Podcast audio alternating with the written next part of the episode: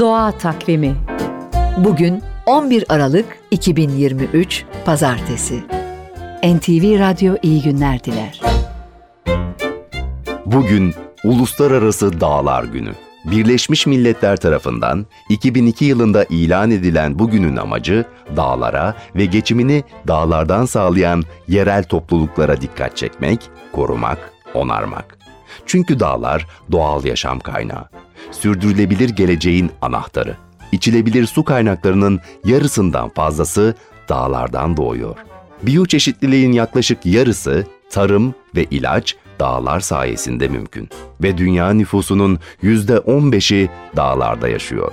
Bu yüzden dağlardaki yaban hayatın ve dağdaki doğaya uyum sağlayıp koruyan, kollayan insan topluluklarının varlığı gezegenin geleceği için çok önemli. Ancak iklim krizi, vahşi kullanım ve kirlilik tehdidi nedeniyle dağlar bozuluyor. Su kirleniyor, toprak kirleniyor, hava kirleniyor. Mikroplastikler Everest Dağı'nın zirvesine kadar ulaştı.